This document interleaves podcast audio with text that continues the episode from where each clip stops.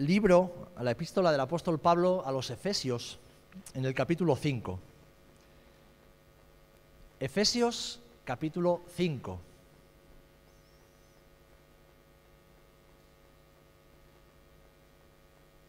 Y vamos a estar leyendo y meditando en esta mañana en los versículos que van desde el 1 hasta el 20. Efesios capítulo 5, versículos 1 al 20. Dice así la palabra del Señor. Sed pues imitadores de Dios como hijos amados, y andad en amor como también Cristo nos amó, y se entregó a sí mismo por nosotros ofrenda y sacrificio a Dios en olor fragante. Pero fornicación y toda inmundicia o avaricia, ni aun se nombre entre vosotros como conviene a santos, ni palabras deshonestas, ni necedades, ni truanerías, que no convienen, sino antes bien acciones de gracias. Porque sabéis esto, que ningún fornicario o inmundo o avaro que es idólatra tiene herencia en el reino de Dios y de Cristo. Nadie os engañe con palabras vanas, porque estas cosas, por estas cosas viene la ira de Dios sobre los hijos de desobediencia. No seáis, pues, partícipes con ellos. Porque en otro tiempo erais tinieblas, mas ahora sois luz en el Señor. Andad como hijos de luz, porque el fruto del Espíritu es en toda bondad, justicia y verdad, comprobando lo que es agradable al Señor. Y no participéis en las obras infructuosas de las tinieblas, sino más bien reprendedlas, porque vergonzoso es aún hablar de lo que ellos hacen en secreto. Mas todas las cosas, cuando son puestas en evidencia por la luz, son hechas manifiestas, porque la luz es la que lo manifiesta todo. Por lo cual dice, despiértate tú que duermes y te alumbrará y te levantaré de los muertos y te alumbrará Cristo. Mira pues con diligencia cómo andéis, no como necios, sino como sabios, aprovechando bien el tiempo porque los días son malos. Por tanto, no seáis insensatos, sino entendidos de cuál sea la voluntad del Señor.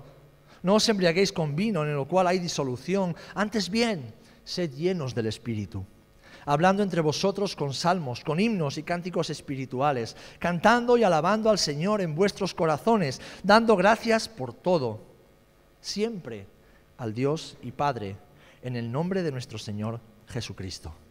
Que el Señor bendiga su palabra. Padre, en el nombre de Jesús, una mañana más estamos juntos, reunidos en torno a tu palabra, Señor, reconociendo que tu presencia está aquí por medio del Espíritu Santo. Seguimos honrándola y dándote gracias por cumplir un día más tu promesa de estar en medio de tu pueblo cuando éste se reúne en tu nombre. Ahora, Señor, te rogamos una vez más, abre nuestros oídos espirituales, nuestro entendimiento, ablanda nuestros corazones para que recibamos de ti lo que tú quieres darnos en este día. Queremos seguir honrándote con nuestra vida, siendo útiles en tu obra y mostrando a Jesús allá donde vamos hasta que tú vengas a recogernos. En el nombre de Cristo te lo pedimos. Amén y amén. Amén. Amén. Pues podríamos resumir, amados hermanos y hermanas, todo esto que hemos leído en Efesios 5 como el mensaje de Dios a la iglesia de hoy. El mensaje de Dios a la iglesia de hoy. Y es un mensaje tan actual como lo fue en los tiempos en los cuales el Señor se lo dio al apóstol Pablo. Porque al igual que en aquel momento, hoy vivimos tiempos oscuros. Tiempos oscuros a causa del pecado que, con sus consecuencias, está arruinando la humanidad. Pero a la vez, en medio de este pasaje vemos que son tiempos de gracia que Dios está dando y usando para mostrar su salvación a través de lo más hermoso que hay sobre la tierra. Y lo más hermoso que ahora hay sobre la tierra es la iglesia del Señor. Es la iglesia de Cristo. Y es verdad que esta hermosura es el fruto del reflejo de Jesús en ella. Todo aquello que hay de hermoso en ti y en mí no es por nuestros méritos, es por aquello que Cristo refleja en nosotros. La iglesia es la obra maestra del cielo. Y el Señor, es decir, Padre e Hijo, la está esculpiendo por medio del Espíritu y de la palabra para dejarla lista y preparada para el momento en que sea recibida arriba con el Señor. Así que el Señor, el Señor de la iglesia, en este tiempo, Él que es la cabeza de su cuerpo, tiene un mensaje. Dos mil años después de manifestarse al mundo y dar a luz a la iglesia, el Señor tiene un mensaje.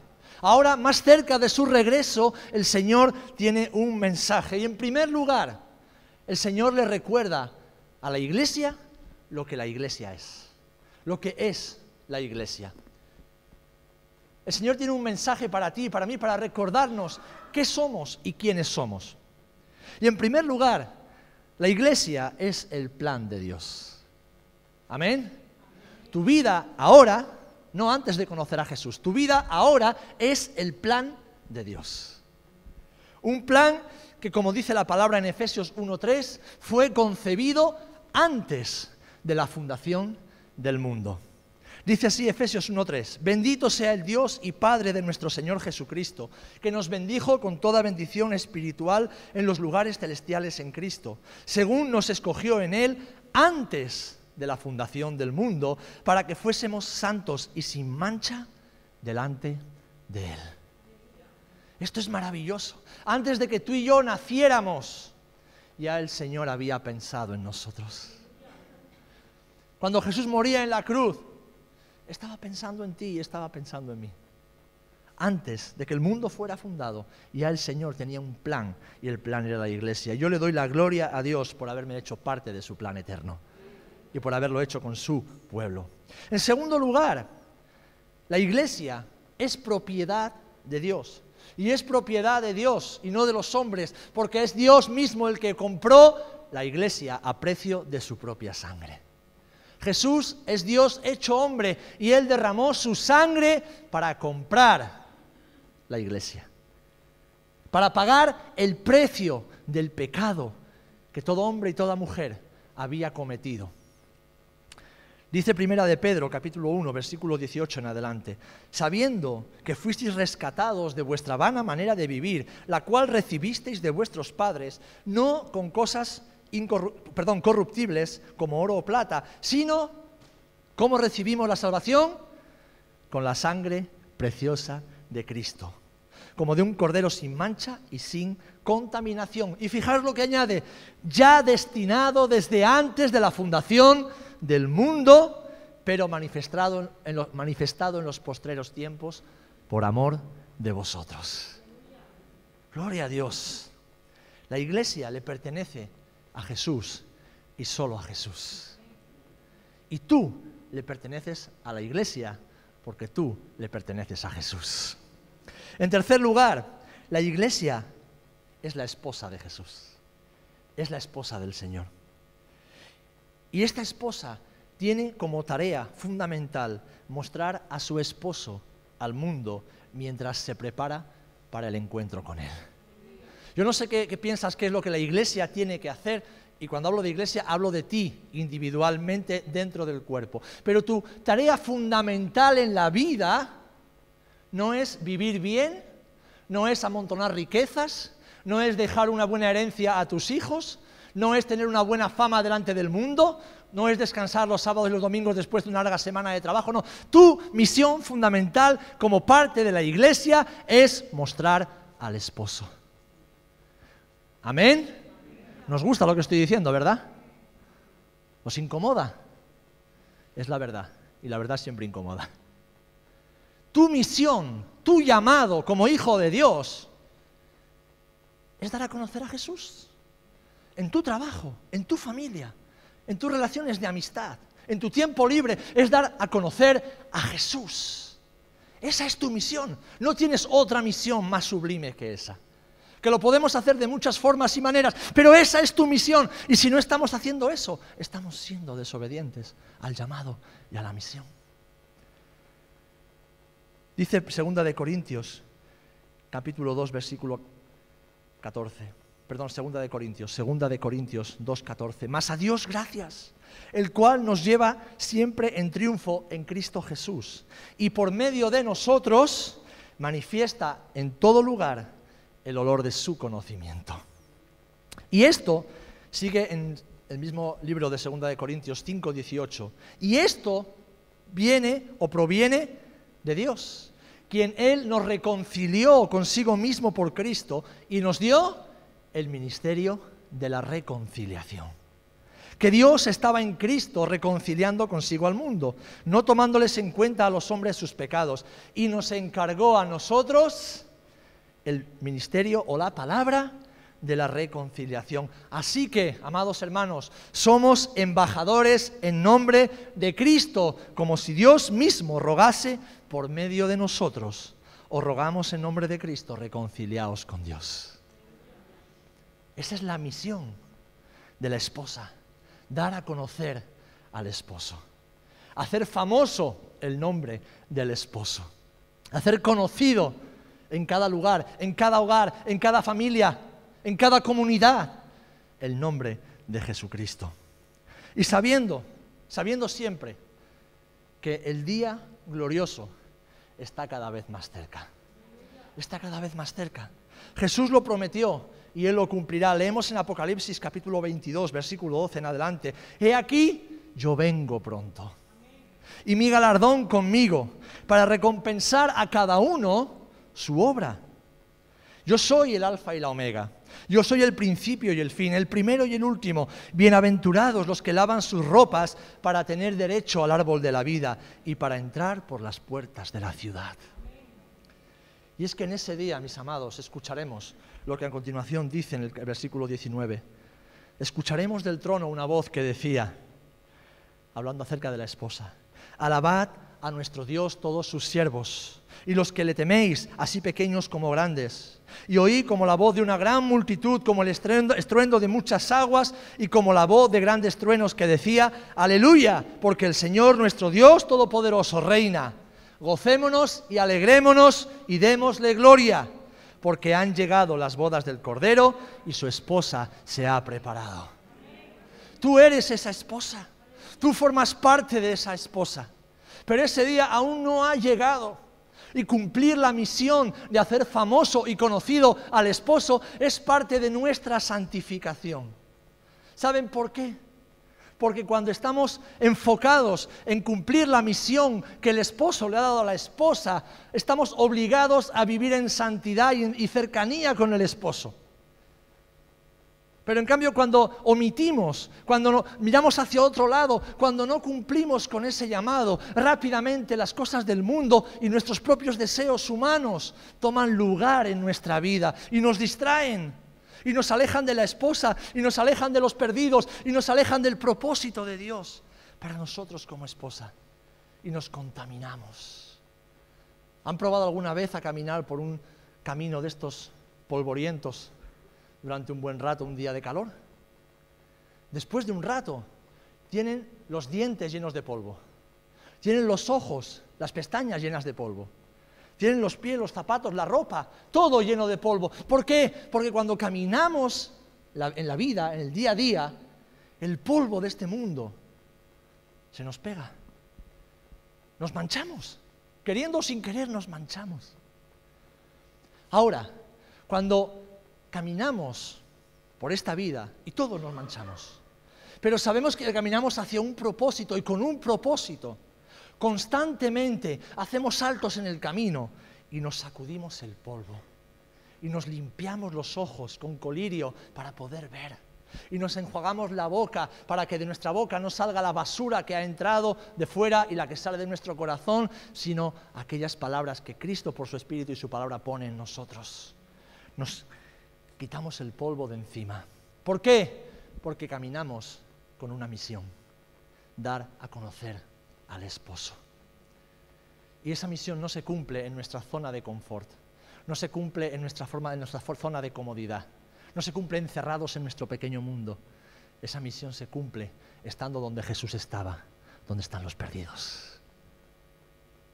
Amén. Donde está la gente que aún no conoce a Jesús donde está la gente que aún necesita escuchar el mensaje de Jesús.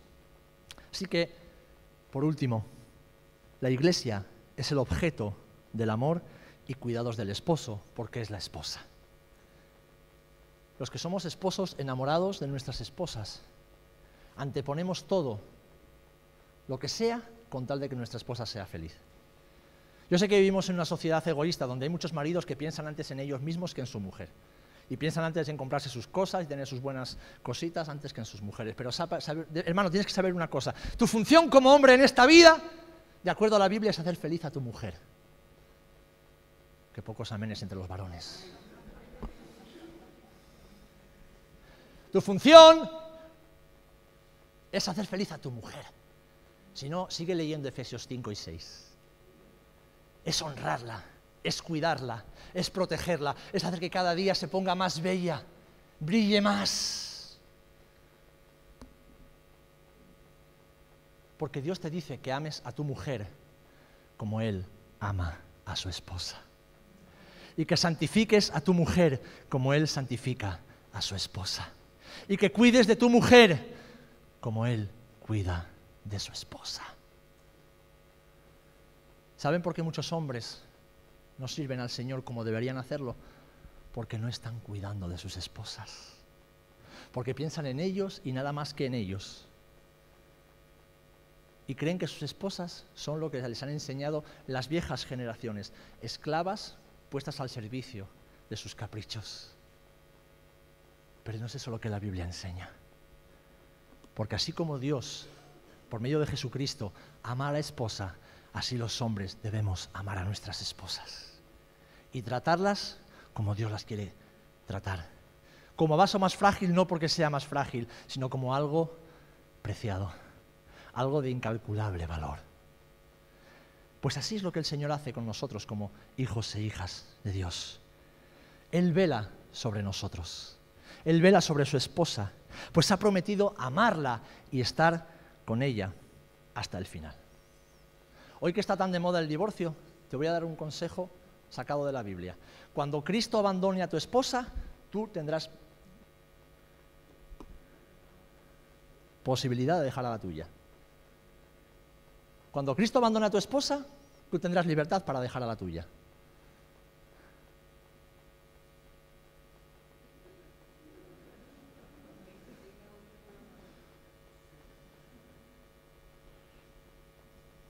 A partir de hoy le caigo mal a mucha gente.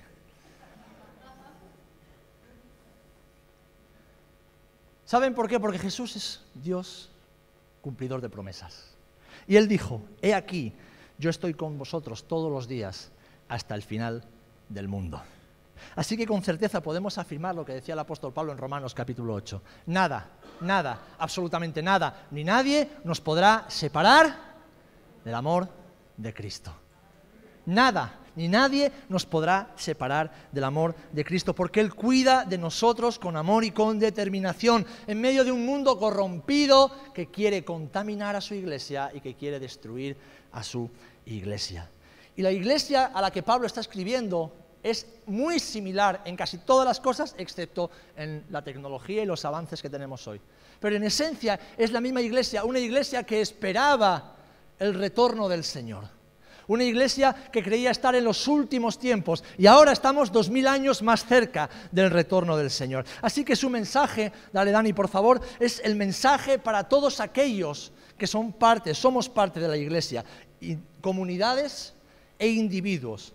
Y en primer lugar el Señor tiene un mensaje en este pasaje que hemos leído, un mensaje para todos aquellos que están descuidando su vida espiritual. Como los de Éfeso. ¿Recuerdan en Apocalipsis capítulo 2? había hermanos en Éfeso que habían perdido su primer amor.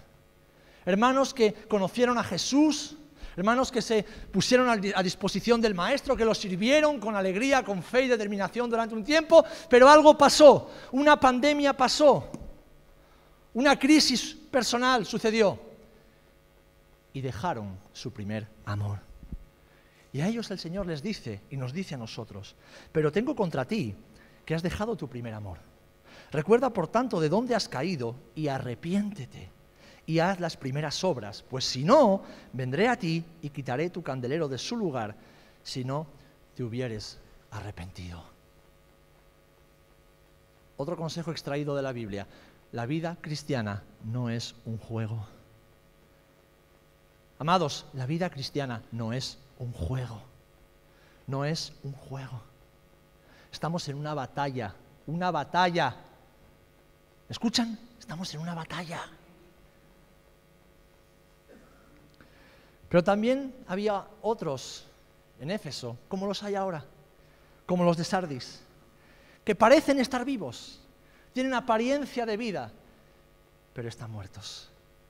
A ellos el Señor les dice en Apocalipsis 3, yo conozco tus obras, que tienes nombre de que vives, pero estás muerto. Sé vigilante y afirma las otras cosas que están para morir, porque no he hallado tus obras perfectas delante de Dios. Acuérdate pues de lo que has recibido y oído, y guárdalo y arrepiéntete. Pues si no velas, vendré sobre ti como ladrón, y no sabrás a qué hora vendré sobre ti. ¡Wow! No es un juego, mis amados. Pero también había otros en la Odisea, que los hay entre nosotros. Y cuando hablo entre nosotros, hablo de la iglesia en el mundo. ¿vale? No estamos personalizando solamente en nuestra congregación, estamos hablando de la iglesia de hoy. Los de la Odisea, que eran tibios, que son tibios y que viven una vida cristiana miserable. Y la vida cristiana tibia y miserable, Dios la rechaza, no la aprueba. Yo conozco tus obras, dice el Señor, que ni eres frío ni caliente. Ojalá fueras frío o caliente. Pero por cuanto eres tibio y no frío ni caliente, te vomitaré de mi boca. Porque tú dices, yo soy rico y me he enriquecido y de ninguna cosa material tengo necesidad. Y no sabes que tú eres un desventurado, miserable, pobre, ciego y desnudo. Por tanto, yo te aconsejo que de mí compres oro refinado en fuego, para que sea rico y vestiduras blancas para vestirte y que no se descubra la vergüenza de tu desnudez. Y unge tus ojos con colirio en medio del camino lleno de polvo. Unge tus ojos con colirio para que veas. Yo reprendo y castigo a los que amo. Sé pues celoso y arrepiéntete. Si este mensaje te escandaliza, si este mensaje te escandaliza, te incomoda, tengo que orar mucho por ti. Ahora, si no hayas tropiezo en él, bienaventurada, bienaventurado eres. Un mensaje para todos aquellos que están descuidando su vida espiritual, pero también un mensaje para esos hombres y mujeres valientes que en medio de la prueba se mantienen firmes se mantienen constantes, se mantienen fieles al Señor, los que guardan su vida y mantienen su lámpara encendida hasta que el Señor vuelva, como los de Esmirna. ¿Recuerdan los de Esmirna? Apocalipsis 2, versículo 10, los que están en cárceles y en persecución sufriendo por su nombre. A ellos el Señor les dice, no temas nada de lo que vas a padecer. He aquí el diablo os echará a algunos de vosotros en la cárcel para que seáis probados Sé fiel hasta la muerte y yo te daré la corona de vida. Este mensaje es para la iglesia perseguida que hoy tenemos en tantos lugares del mundo.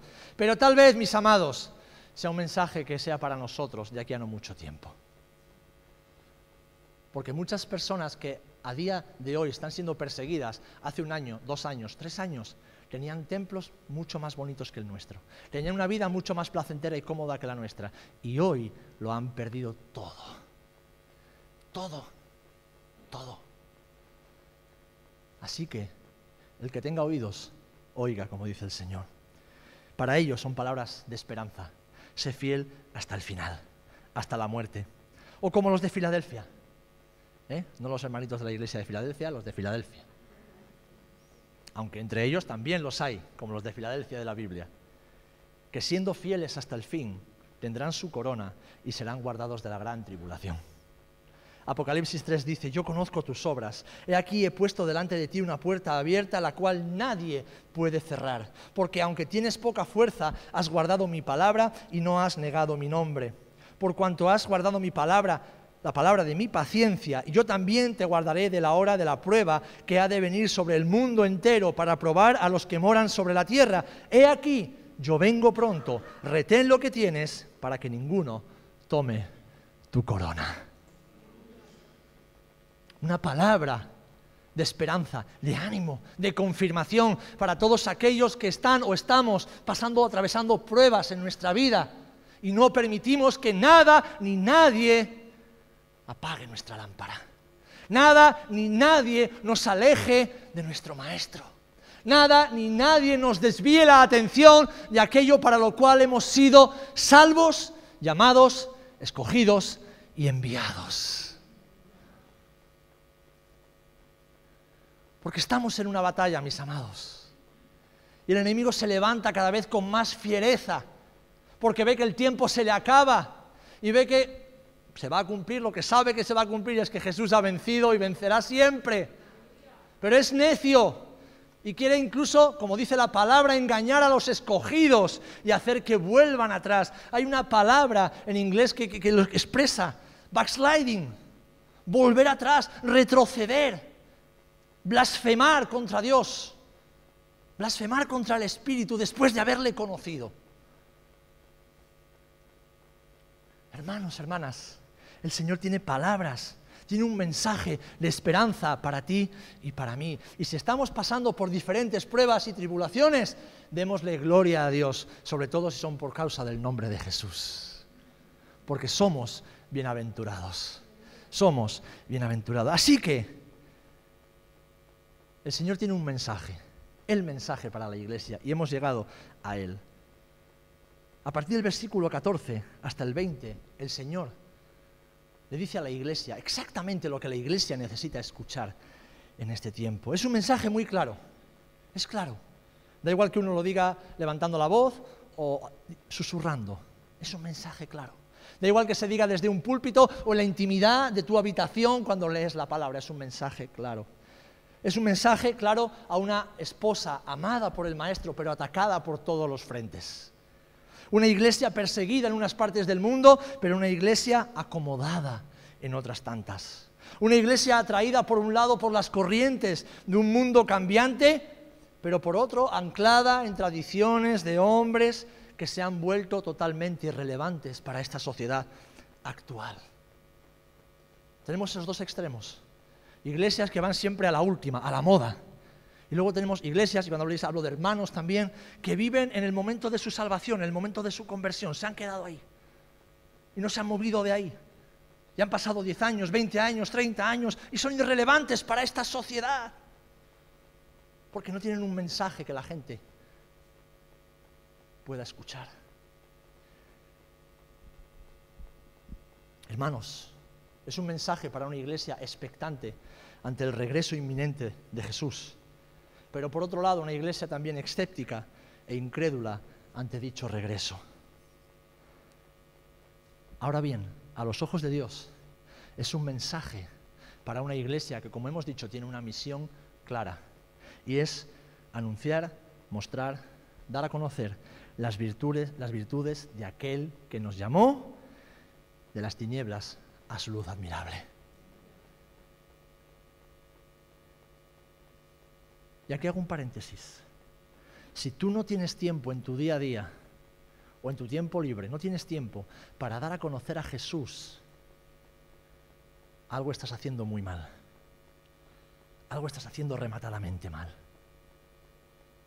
Porque todos tenemos 24 horas. Y hay algunos que tenemos incontables, innumerables responsabilidades, agendas que nunca se vacían. Pero si algo estamos haciendo y no tenemos tiempo para dar a conocer a Jesús, algo estamos haciendo muy mal y no estamos en la voluntad de Dios. Y Dios no bendice lo que no está en su voluntad. ¿Estamos de acuerdo en esto?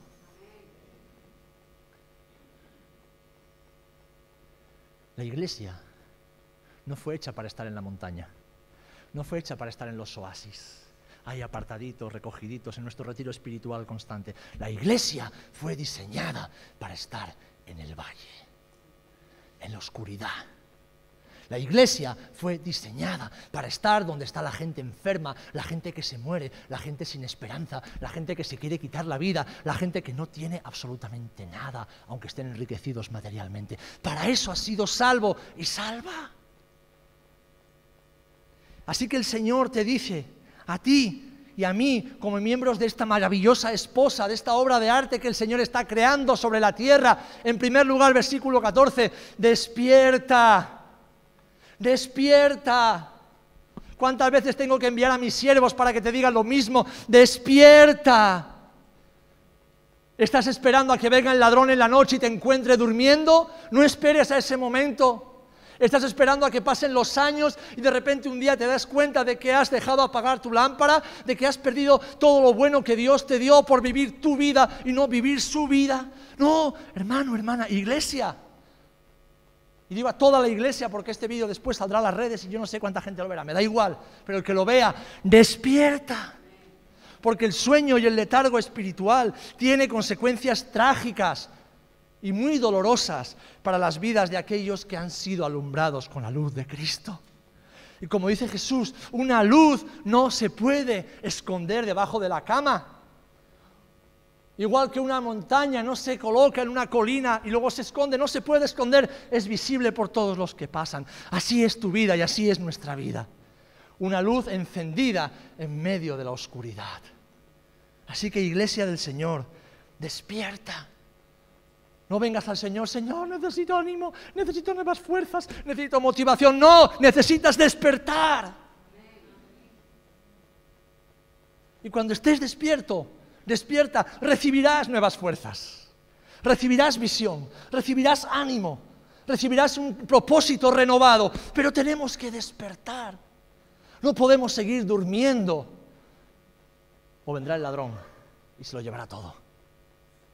En segundo lugar, leemos en los versículos 15 y 16, mira cómo andas, despierta, abre tus ojos y mira cómo caminas. Mira por dónde transitas, mira cómo son tus días, mira cómo es tu día a día, mira cómo son tus decisiones, mira y observa porque es tiempo de caminar en la sabiduría de Dios. ¿Cuántos dicen amén? Es tiempo de caminar en la sabiduría de Dios y abandonar la necedad de nuestros razonamientos humanos. Es tiempo de aprovechar bien el tiempo, pues como hemos leído aquí, los días son malos y cada vez serán más malos.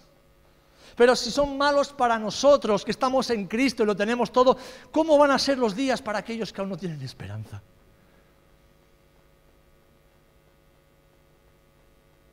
El Señor, al hoy de a mí, no nos trajo solamente para atender a la iglesia, puerta del cielo.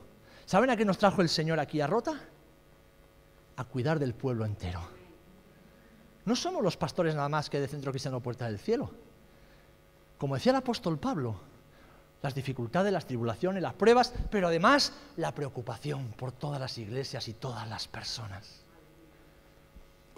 Jesús es el pastor de Israel, pero Jesús es el pastor de las naciones. Y tú y yo no estamos solamente para hacer un poquito de vez en cuando para la obra del Señor aquí entre estas cuatro paredes. Tú y yo hemos sido plantados en esta tierra para pastorear las almas que aún están perdidas.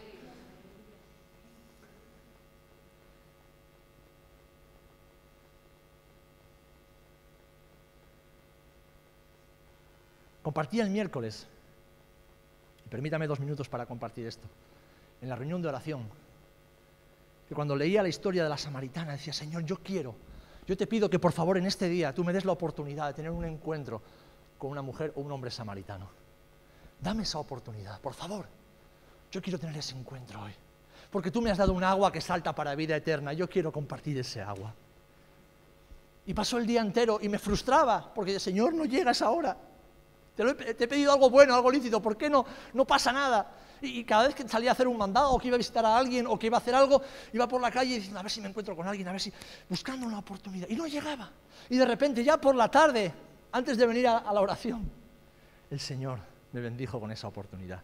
Y no con una, sino con tres a la vez.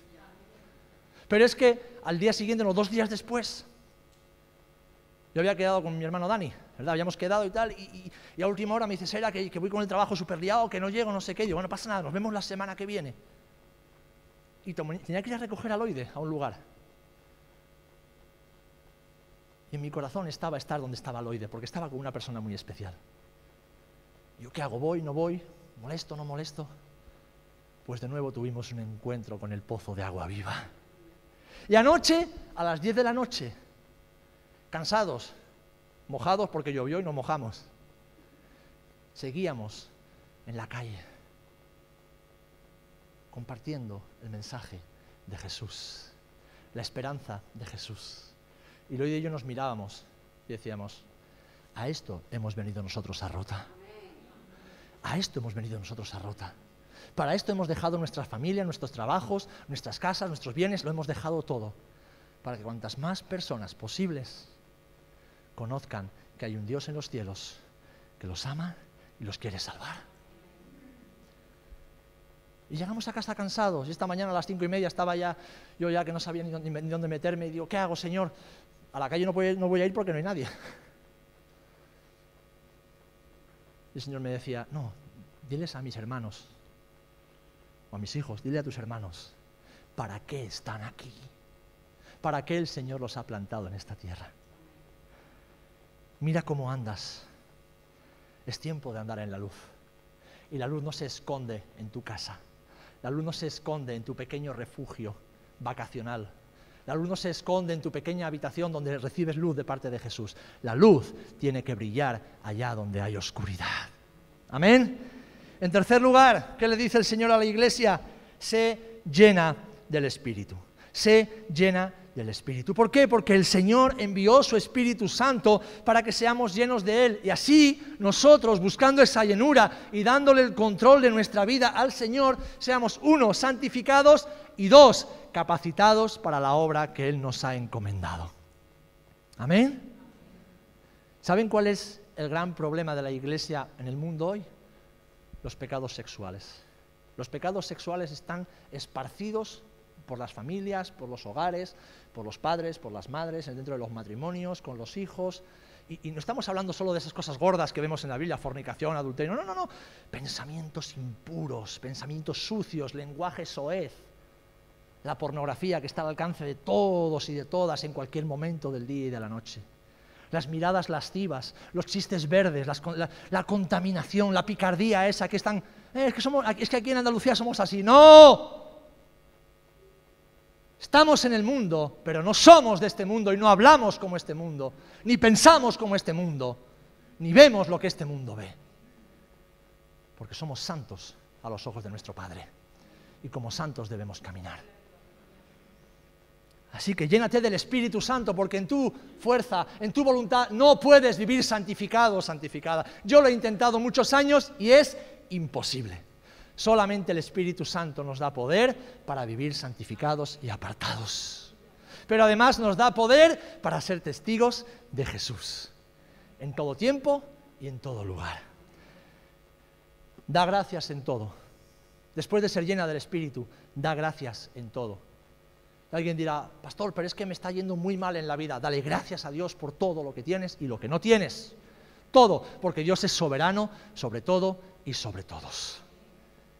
¿Saben por qué a veces tenemos ansiedad, estrés y tenemos que... porque somos desagradecidos.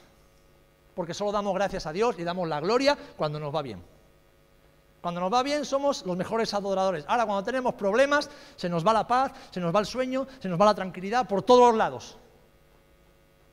Pero la Biblia nos enseña, dar gracias en todo y por todo, porque esto es la buena voluntad de nuestro Dios en el nombre de Jesucristo agradecidos por todo. ¿Tú crees que a Dios se le escapa algún detalle de tu vida?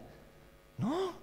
Pues dale gracias a Dios, porque eso que estás pasando y tanto te duele es una escuela que Dios está usando para que tu vida se parezca más a la de Jesús. Así que agradecidos en todo. Y por último, versículos 26 y 27, santifícate, lava tus ropas, quita tus arrugas con la palabra de verdad y preséntate pura y sin mancha delante de tu Señor que viene pronto. Esto es por lo cual muchos creyentes descuidan su vida espiritual. Porque creen aquí que Jesús viene pronto, pero aquí no lo creen. Hay muchos en la iglesia que dicen, no, sí, sí, la iglesia, el Señor dice que viene pronto. Pues si tú vives como vives, no es porque crees que el Señor viene pronto. Porque si tú supieras, si tú creyeras de verdad que Cristo viene pronto, cada día sería como tu último día. Y lo viviríamos como nuestro último día. Lo viviríamos esperando, expectantes y santificándonos y aprovechando bien el tiempo. Un día le pregunté a alguien, ¿cómo te gustaría encontrarte cuando el Señor viniera? Y hubo personas que me dijeron, a mí, orando de rodillas, alabando al Señor en el culto, junto a la iglesia con mis hermanos. ¿Y a ti, pastor, cómo te gustaría que el Señor te encontrara? A mí me gustaría que Jesús me llevara hablando de Jesús a las personas. Que de repente, inesperadamente, de estar compartiendo el bendito Evangelio del Maestro con alguien, en un abrir y cerrar de ojos desapareciera.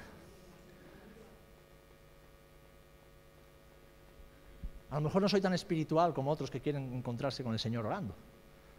Pero es que Dios no me llamó, Dios no te ha llamado a estar todo el día orando. Te llamó a orar sin cesar, que es distinto. Pero Dios nos ha llamado a ser luz todo el tiempo y sal en cualquier lugar. Así que yo creo que el Señor quiere encontrarnos haciéndole famoso, dándole a conocer, porque también en eso somos santificados como iglesia. Amén.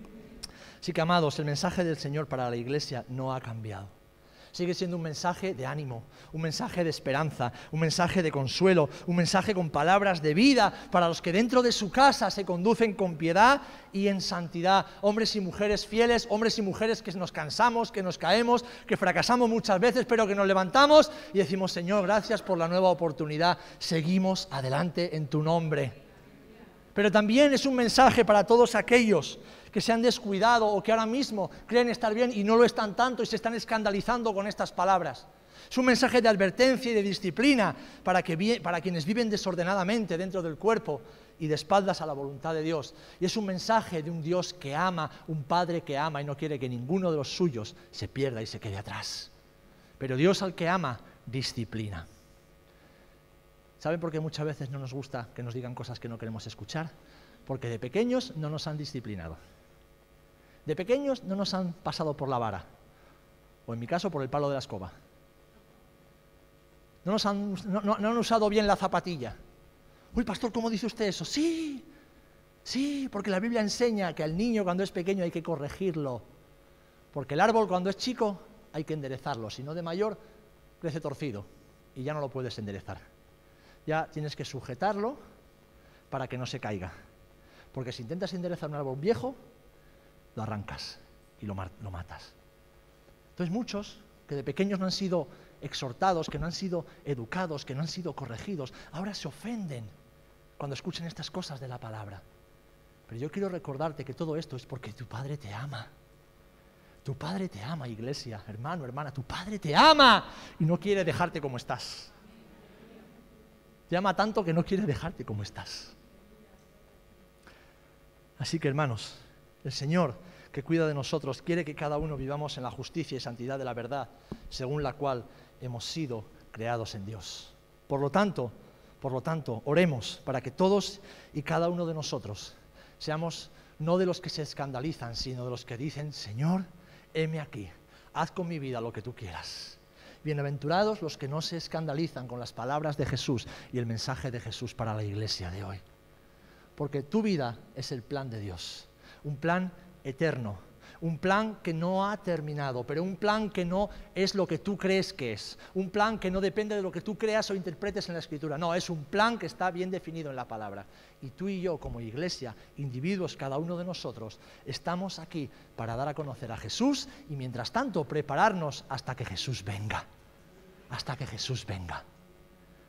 Y en todo lugar mostrar el olor de su conocimiento, la fragancia de Jesús en cualquier sitio en cualquier sitio. Hermano, hermana, despierta. Mira cómo andas. Llénate del Espíritu Santo. Santifícate y dale gracias a Dios por todo y en todo. Amén.